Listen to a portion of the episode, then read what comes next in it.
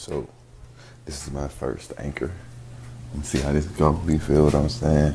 Check me out. This just some things that I be thinking.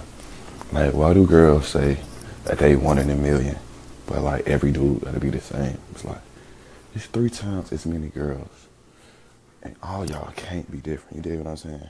Shit that make no sense.